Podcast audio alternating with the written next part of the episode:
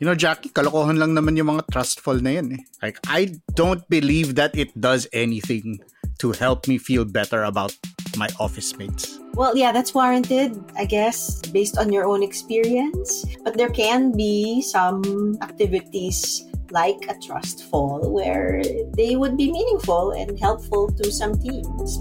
We've seen some of that. Kailangan mo ba ng mas makabuluhang chismisan sa pantry? Listen to more conversations about work, both hot takes and thoughtful takes, with me, Carl Javier, and Jackie Caniza on The Imaginable Workplace. Check it out on Spotify and wherever else you listen to podcasts.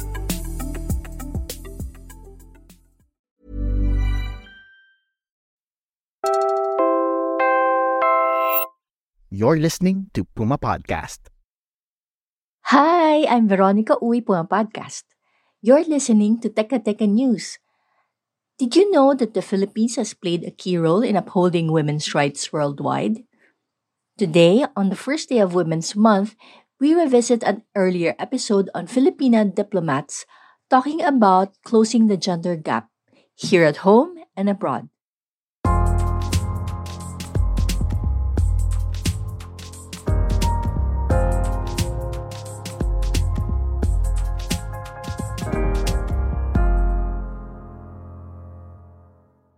When I look at these uh, discussions on gender equality, how well we are doing as far as the World Economic Forum is reporting, as far as other uh, studies on gender equality, I am still deeply, deeply disturbed, not so much perhaps by gender equality, but the inequality between and among women ourselves, I always uh, talk about women who have it all and women who have nothing at all.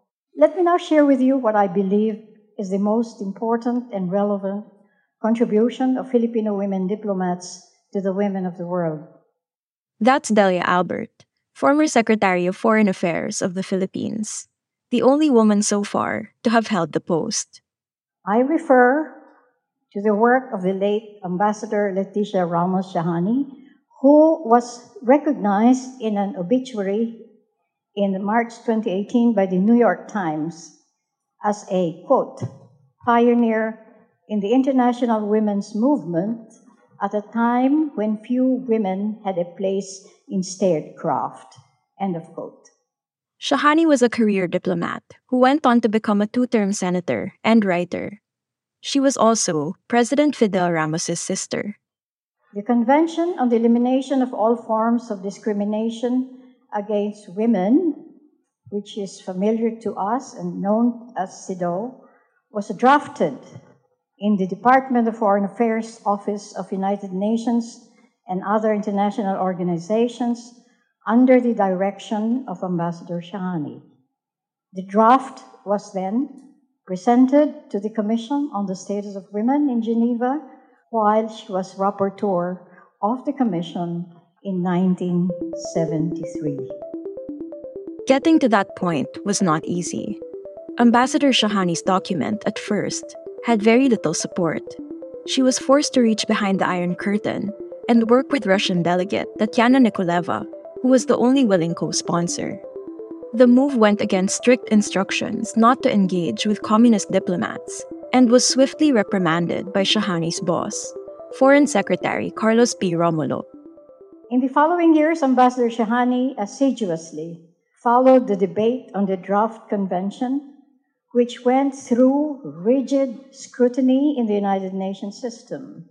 It took several years to discuss and review the substance, as well as the necessary stylistic and technical changes before the draft was formally adopted by consensus in December 1979 and finally executed in July of 1980. The Philippines is the first country in Asia to ratify the convention. But what makes the CEDAW so important? The Philippines, like most countries, recognizes the CEDAW as a document from a female perspective which defines inequality on women's terms without a male default. It acknowledges genuine biological differences, but also prohibits socially constructed gender stereotypes. Moreover, we celebrate CEDAW for its contribution to global development, theory, and practice. In short, the CEDAW is recognized as an international Bill of Rights for women. A personal footnote. I waited till the convention was ratified before I could get married. Because before my time, no Filipino woman diplomat was allowed to marry a foreign man. But the men were allowed to marry anyone they wished. So you see what a convention can do. It can make the impossible possible. But for all of the Philippines' contributions, the treaty itself has demonstrated where we continue to fall short. It was through the CEDAW that the Malaya Lolas, World War II survivors of sexual slavery perpetrated by the Imperial Japanese Army, sought redress at the United Nations. The victims claimed that the Philippines breached its obligations under the convention, and the UN agreed. The UN Women's Rights Committee also ruled that the Philippines violated these victims' rights by failing to provide them with adequate reparation, social support, and recognition. The latest UN decision is just one example of how much work there is to be done to uphold women's rights. When we return, we ask, how can we improve?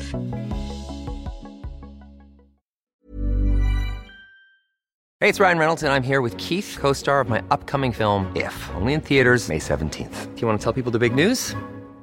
All right, I'll do it. Sign up now and you'll get unlimited for $15 a month in six months of Paramount Plus Essential Plan on us. Mintmobile.com slash switch. Upfront payment of $45 equivalent to $15 per month. Unlimited over 40 gigabytes per month. Face lower speeds. Videos at 480p. Active Mint customers by 531.24 get six months of Paramount Plus Essential Plan. Auto renews after six months. Offer ends May 31st, 2024. Separate Paramount Plus registration required. Terms and conditions apply if rated PG. Hiring for your small business? If you're not looking for professionals on LinkedIn, you're looking in the wrong place. That's like looking for your car keys in a fish tank.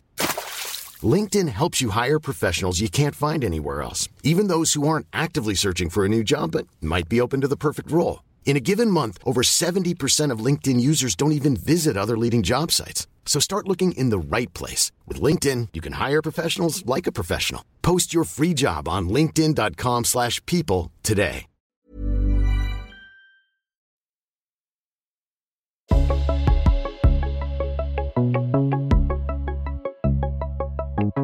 The World Economic Forum, in its 2023 Global Gender Gap Index, ranked the Philippines 16th out of 156 countries. That sounds promising. But despite this relatively high ranking, a closer look at issues faced by women, including discrimination and bias, shows that there's still a lot to be done.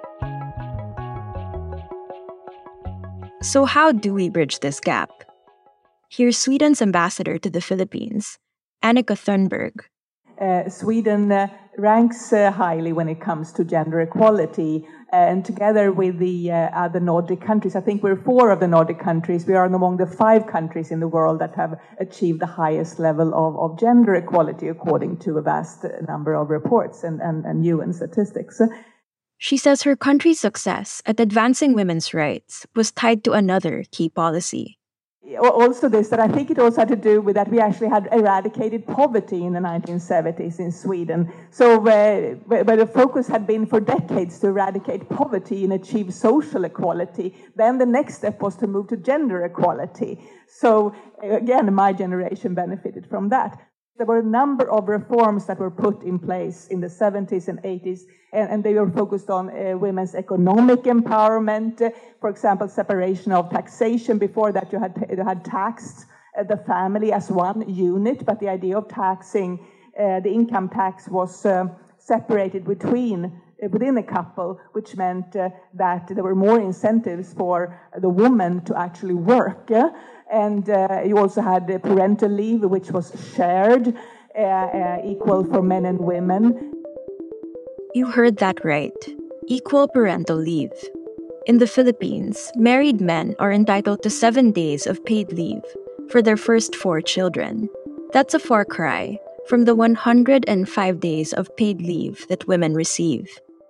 My male colleagues in the Swedish Foreign Ministry, uh, my fellow ambassadors, I don't believe that there is a single one of them who has not been home with, their, with each of their children at least six months for each child, while their wives have been working.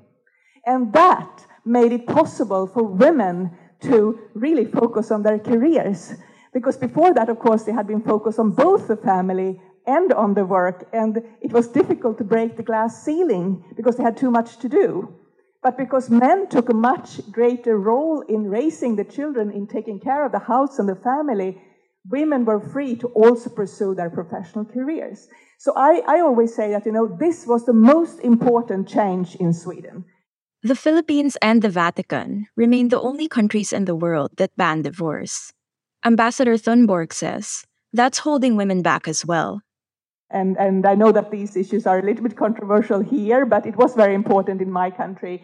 Uh, the legislation, the right to divorce in 1974, uh, the right to abortion also in, in 1974. This, this was important in terms of moving uh, the agenda on these issues uh, forward. At the top of this episode, you heard Secretary Albert mention another form of inequality the one between women who have it all and women who have nothing at all. I still feel very strongly that uh, the gap remains in our society in terms of perhaps not the horizontal, but what I call the vertical inequality.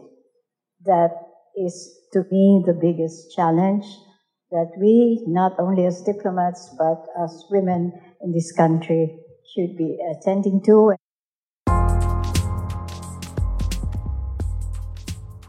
And that was today's episode of Teka Teka News. Again, I'm Veronica Uy. Bella Perez Rubio wrote this episode. Pidoy Blanco is our audio editor. Jill Caro is our executive producer. If you found this episode useful, share it with a friend or two. Don't forget to follow Teka Teka News and Puma Podcast wherever you get your podcast. Thanks for listening.